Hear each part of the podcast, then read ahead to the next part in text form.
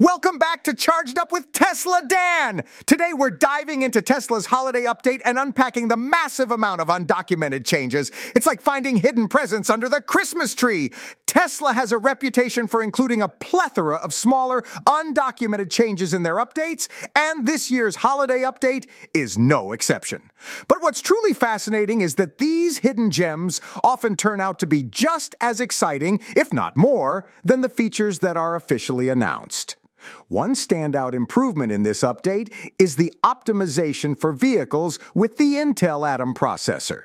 This may sound technical, but it's a game changer for owners of these vehicles.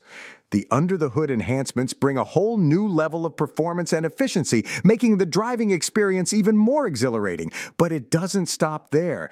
Tesla has also added the ability to tap a supercharger's amenities icons. Now, when you're charging up, you can easily access information about nearby amenities like restrooms, restaurants, and shops. It's a small addition, but it's a convenience that can make a big difference, especially during long road trips. These are just a couple of examples of the hidden surprises that Tesla has included in the holiday update.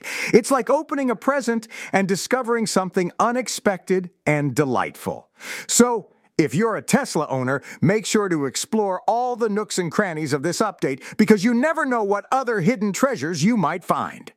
And that wraps up today's episode of Charged Up with Tesla Dan. We hope you enjoyed our deep dive into Tesla's holiday update and the abundance of undocumented changes it brings. Stay charged up, my friends, and we'll catch you next time. This podcast was co produced by Daniel Aronoff and Mogul Media AI.